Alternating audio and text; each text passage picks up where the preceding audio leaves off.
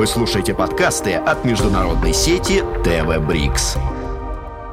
Гуманитарный проект Ивана Полякова представляет «Встречи с издателем». Сегодня мы обсуждаем книгу «Глобальная перестройка».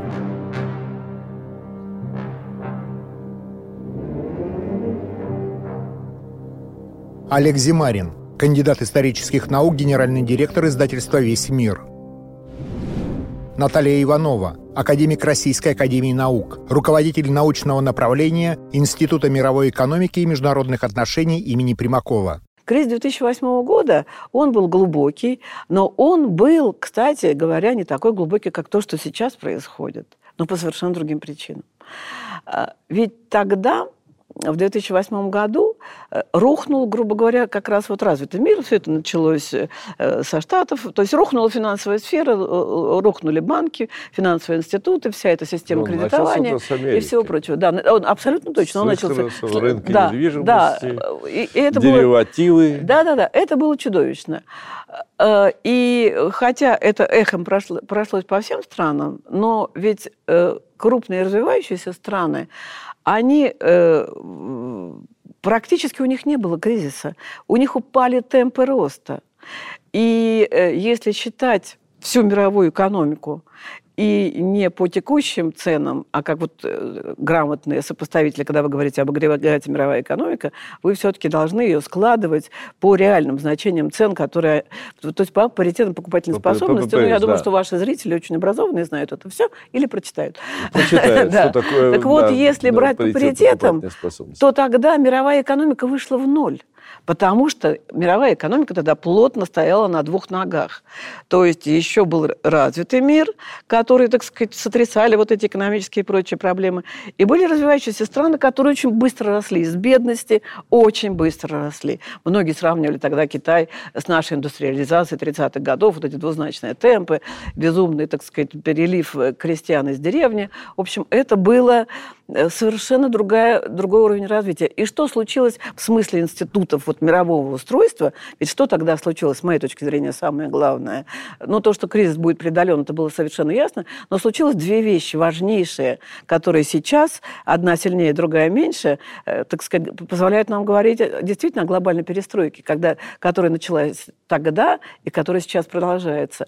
Тогда, во-первых, была создана двадцатка стало да. ясно, что семерка, да, это, семерка не очень что уже может решить, потому что у вас есть крупные, да, развивающиеся страны, и она поначалу создавалась так, как, потому что, ну, там у них уже реально у Китая было очень много денег, большие ну, Просто никак не могли решить. Да, да, да. Без, без и, без, Китая, и без, без приглашения без Китая, э, там Бразилия, по-моему, двадцатки да, тоже конечно, есть, да, понимаете, вот конечно. тогда, и, собственно, тогда и появилась вот э, э, понимание э, того, что развивающиеся страны, они тоже не каждая сама по себе. Нам тогда стало ясно, что вот эти развивающиеся страны, когда мы описывали, ну, как бы мир, в котором Россия оказалась на начало, ну, на середину 2000-х годов, они очень много взаимодействуют по горизонтали между собой.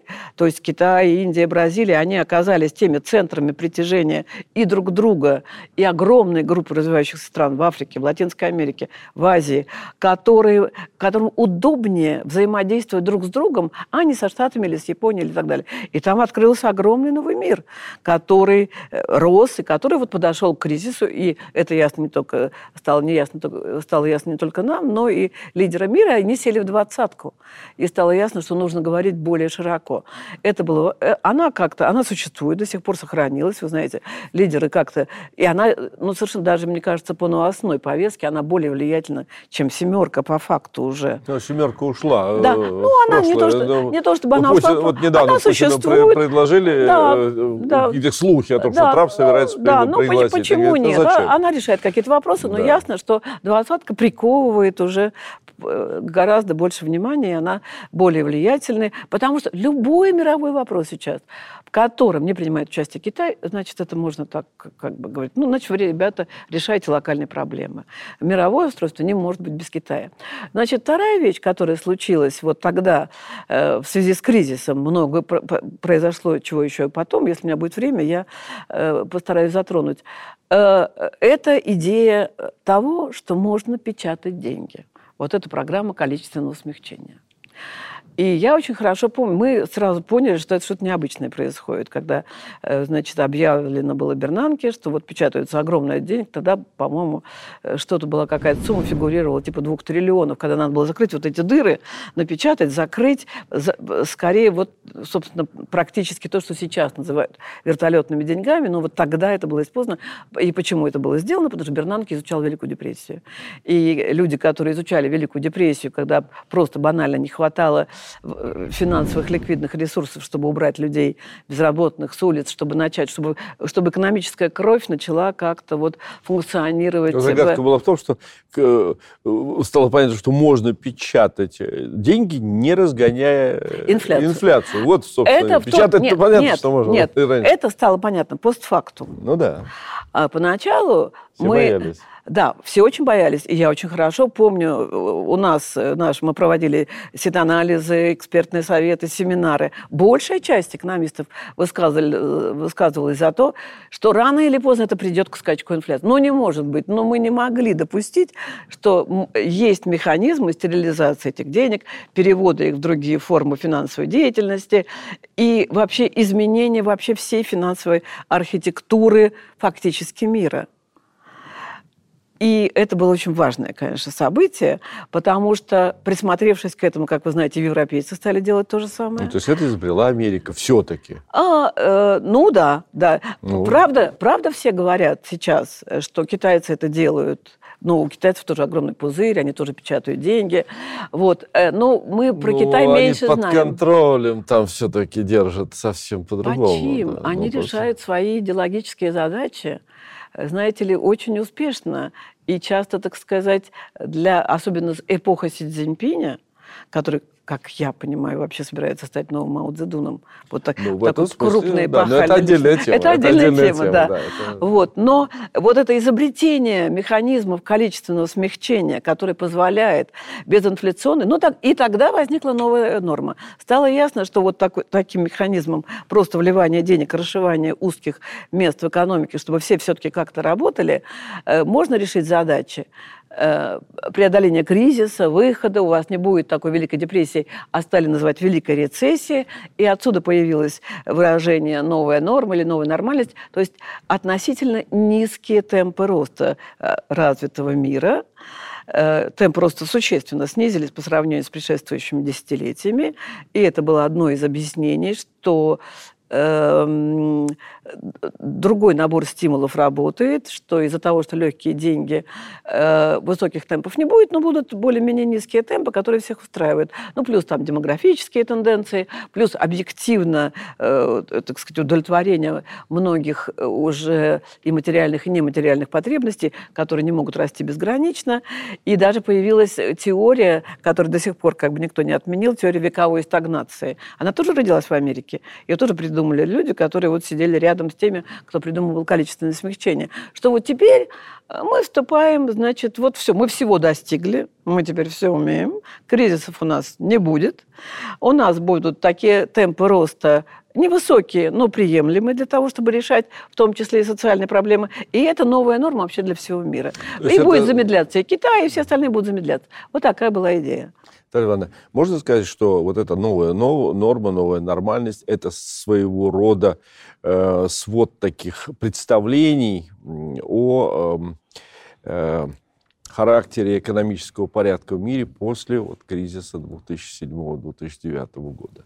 Э, это была... пришли, вот то, что вы э, описали это, это, это была такая констатация, что что-то по-крупному изменилось, э, что к этому будут приспосабливаться и политические, и социальные институты. Мы же вот в этой книжке пишем, что э, преодоление кризиса и вот выход на эти новые условия экономического роста и новая роль Китая, мы видим, что э, Э, это была только часть истории. Э, совершенно ясно было, что, и это в книжке описано, что есть еще две крупных части, то есть социальная и политическая, э, где тоже все пришло в движение, где стало ясно, что, ну, с одной стороны, в политической сфере, ну, вот кризис и день распространения ядерного оружия и осложнение отношений вот в Южном между Афганистаном и Пакистаном, в частности, мы обычно об этом не говорим, но там же постоянная такая между Пакистаном и Индией, вообще вот все это Э, сложный такой узел с ядерным оружием. который может взорваться в любой момент. Э, это тоже новая реальность, которая уже пришла. Это не итоги Второй мировой войны, это уже что-то новое. Э, есть э, понимание новых социальных движений, есть понимание того, что тогда же вот возник огромный терроризм, который вот сейчас как-то немножко тема ушла, но тогда она была очень сильной, тема религиозных движений и прочего. Появилась тема зеленого, роста зеленой экономики, зеленых движений, которые тоже довольно жестко себя вели. То есть это по этим трем крупным блокам – экономика, социальная сфера, политика. Э, это все вот просто стало меняться, пришло в движение, было неясно, к чему это идет. Сейчас стало ясно, что на передний план вышли противоречия все-таки между США и Китаем. Потому вот что, это... да, потому что Китай, э, сейчас извините, что я вас прервала, э, потому что Китай фактически сейчас, вот что, кто сейчас главный сторонник глобализации на принципах, заложенных после Второй мировой войны. Китай. Си Цзиньпинь. Си Цзиньпинь, да. да. Совершенно верно. Да, это очевидно. Да, Трамп говорит, не-не-не, нам уже... Он больше всех, он выиграл, Китай выиграл больше, да, чем Америка. он главный бенефициар. Я когда еще там лет 10-15 назад говорила, что, ребята, Китай бенефициар, на меня так немножко, так сказать, критиковали. Китай огромный бенефициар, и он хочет сохранить эти действия. Но что, помимо вот этих, так сказать, заявлений, помимо выступлений Си Цзиньпина и, и реального, э, так сказать, его участие в работе там, Давосского форума, где он делает заявления, на всех форумах, он действительно эту линию занимает последовательно. Но в 2013-2015 году появилась очень важная глобальная инициатива Китая. Первая за всю послевоенную историю. И это один пояс. Совершенно один верно. Один пояс. Или сейчас, как это называют, инициатива пояса пяти. Пояса пяти, да. А они говорят, мы тоже Belt and Road Initiative. Совершенно верно, да. Они говорят, мы не лыком шиты. Ну так, если переводить как бы на э, такой вот э, простой русский язык, у нас тоже есть глобальный. И мы вам покажем, как нужно делать, какую глобализацию, что китайцы говорят, справедливую. Вот они почему вот справедливую, основанную на ценностях, э, без хищнического, так сказать, использования ресурсов и так далее. Вот там заявлений очень много. И, э, собственно говоря, идея была рождена в каком-то из синтенков китайских, она понравилась Си Цзиньпиню, и она поначалу так как-то вот воспринималась э, как э, такой просто частный проект, который, может быть, не очень пойдет. Но сейчас становится, что за этим все-таки была продуманная стратегия новой глобализации – Глобализация никуда не уйдет, она никуда не денется, она будет другой осознание критичности новой э, в развитии мировых процессов, в том числе экономических, связанных с успехами Китая вот, э, и с этими инициативами, они же привели к тому, что Америка и в лице президента Трампа практически начала э, политику торговых войн, возврата производственных мощностей там, на американской территории и прочее, прочее. Вот это насколько глубокое понимание. Это, условно говоря, придумка одного человека, его команды там, или какого-то достаточно э, узкого круга людей, или это глубокое осознание, что необходимо что-то противопоставить таким глобальным изменениям в экономических порядках? Как это, э, это, это глубоко продуманное, Э, хорошо осознанная новая американская политика по отношению к Китаю. Она не сводится к торговым войнам. Ее нельзя назвать вот торговой войной или чем-то таким простым, э, так сказать, вот, ну, возвратом э, к, к идее доминирования Америки или что-то такое. Э, здесь надо смотреть, вот пропаганда, объяснение, пояснение – это все очень интересно и важно и здорово, но надо смотреть на факты. Фактом является то, что перед самым коронавирусом, перед кризисом, китайцы и американцы подписали первую фазу торгового соглашения нового торгового соглашения между США и Китаем.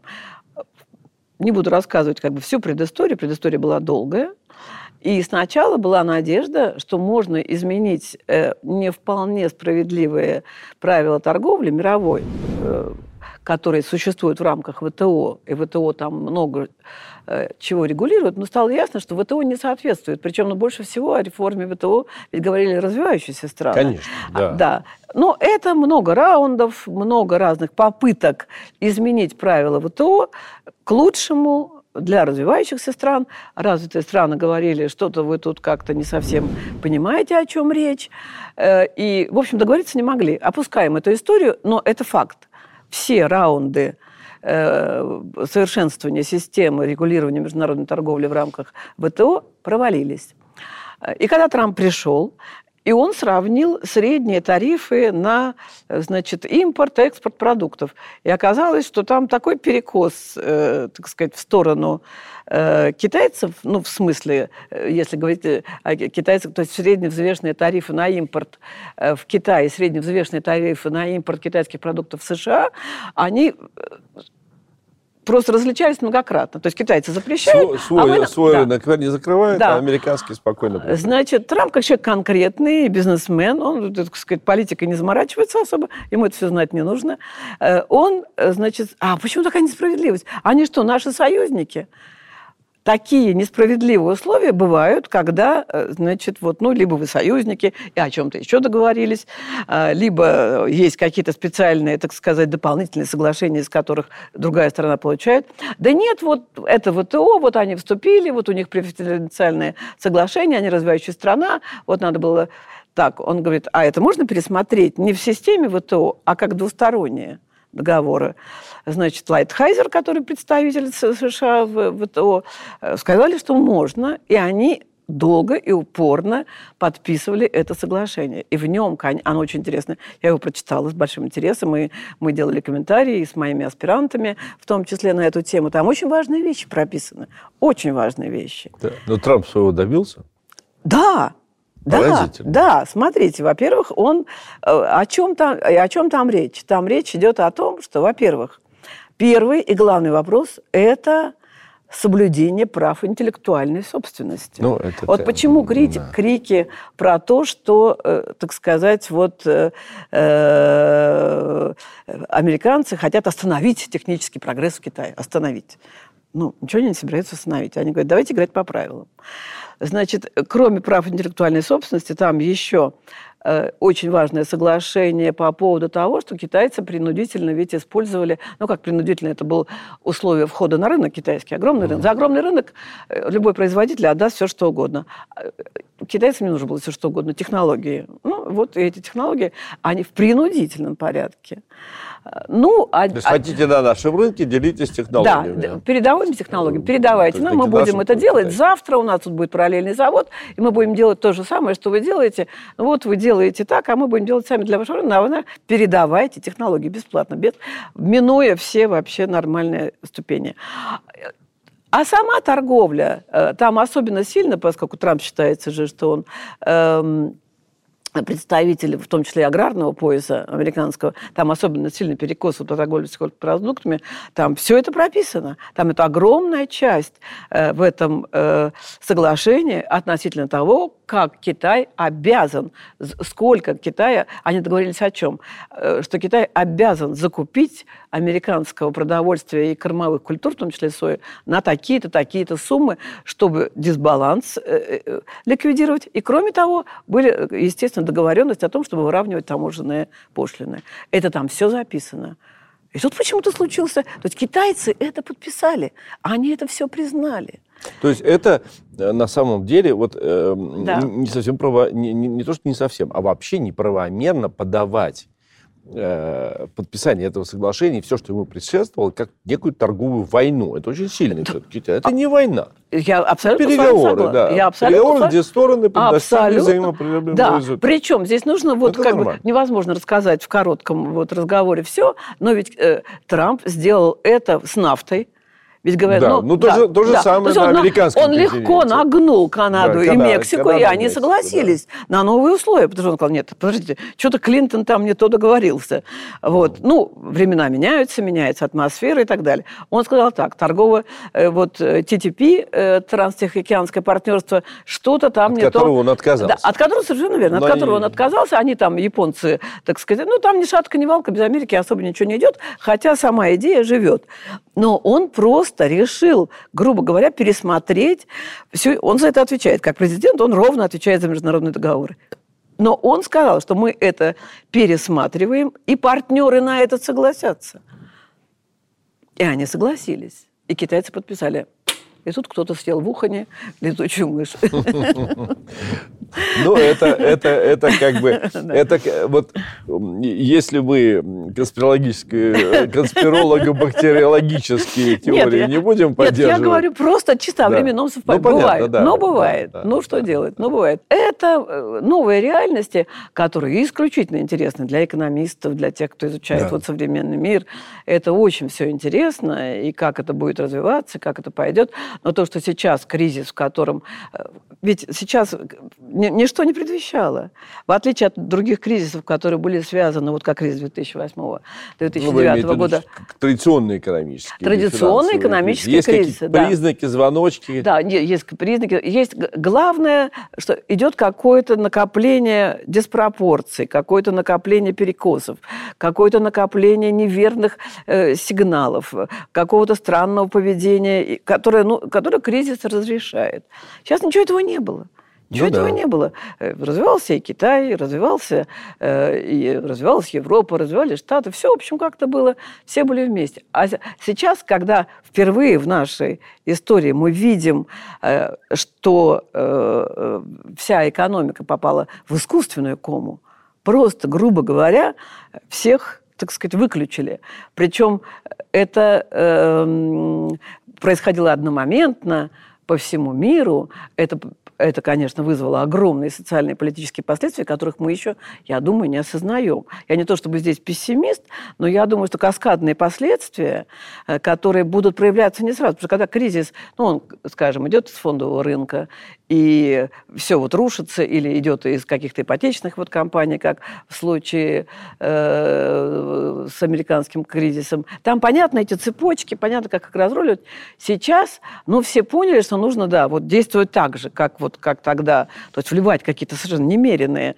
И если в э, 2008-2009 году сумма в 2 триллиона казалась какой-то фантастической, то сейчас я боюсь, боюсь соврать, но чуть ли не 17 триллионов в общей сложности в общей вдули. Сложности, да, да. да. все вместе. да, все вместе. Вот что-то так. И, и мало, и надо опять вот еще продолжать, потому что совершенно непонятно, э, что будет происходить дальше. Пока ясно, что это приключение еще года на два, как минимум. Но, стороны... Если не будет сильной во второй волны и так далее. Алена, вот вы как э, человек, который держит руку на пульсе инновационной экономики, да. что уже очевидно, что не, э, есть вещи, которые этот кризис э, вот, проявил, я имею в виду, да. корона-кризис, ковидный, ковидный кризис. Это вот роль как раз инновационной сферы. Вот здесь она оказалась... Да, она здесь оказалась в значительной степени на коне. И самое главное, поскольку я больше всего люблю э, вот именно эту инновационную сферу, и хорошо, что вы это знаете, потому что я всем всегда об этом твержу, э, здесь оказалось то, что неожиданно вот с этими Э, инновационными э, э, изобретениями, которые казалось как-то не вполне понятно, надо ли это или не надо. Мы готовы, вот мы информационные технологии довели до той стадии, когда было не вполне ясно, вот как бы для чего очень многие вещи. А сейчас ясно, для чего нужна, э, так сказать, трехмегабайтная пропускная способность, там 3G, 4G, для чего нужно 5G, для чего миру это нужно. Потому что мир ведь переключился буквально одномоментно на очень многие вещи, которые были готовы. И поэтому, хотя рынок всегда очень хорошо оценивал э, хай-течные компании, какие-то новые решения. И все, что касается фондового рынка, скажем, ну вот американского или европейского даже, э, такая масса... Ведь что такое фондовый рынок? Это же такое упражнение в массовой психологии что люди, массовые инвесторы, которые не просто так рискуют, а рискуют своими деньгами, во что они верят, во что они не верят. Ну, ясно, что э, вот, ну, как бы люди верят в самолеты, летают на них, но капитализация Боинга, ну, где-то там ну, нормально, но как бы вот совсем, совсем не те иррациональные цифры, которые вот э, э, демонстрирует компания вот этой сейчас большой пятерки американской, которая уже ушла вчера за 7 триллионов. И там важно не только то, что в них верят, как в то, что они дают что-то важное, реально ценное людям, но здесь важно то, что они вытягивают экономику за собой. То есть они перераспределяют ресурсы не по постановлению Политбюро, а они перераспределяют ресурсы не по постановлению каких-то там программ, написанным где-то в кабинетах, а они перераспределяют реальные экономические, общественные, политические ресурсы, потому что так хочет, хотят миллионы инвесторов. Производство омской телевизионной компании ТВ «Брикс» под общей редакцией кандидата философских наук Сергея Деменского.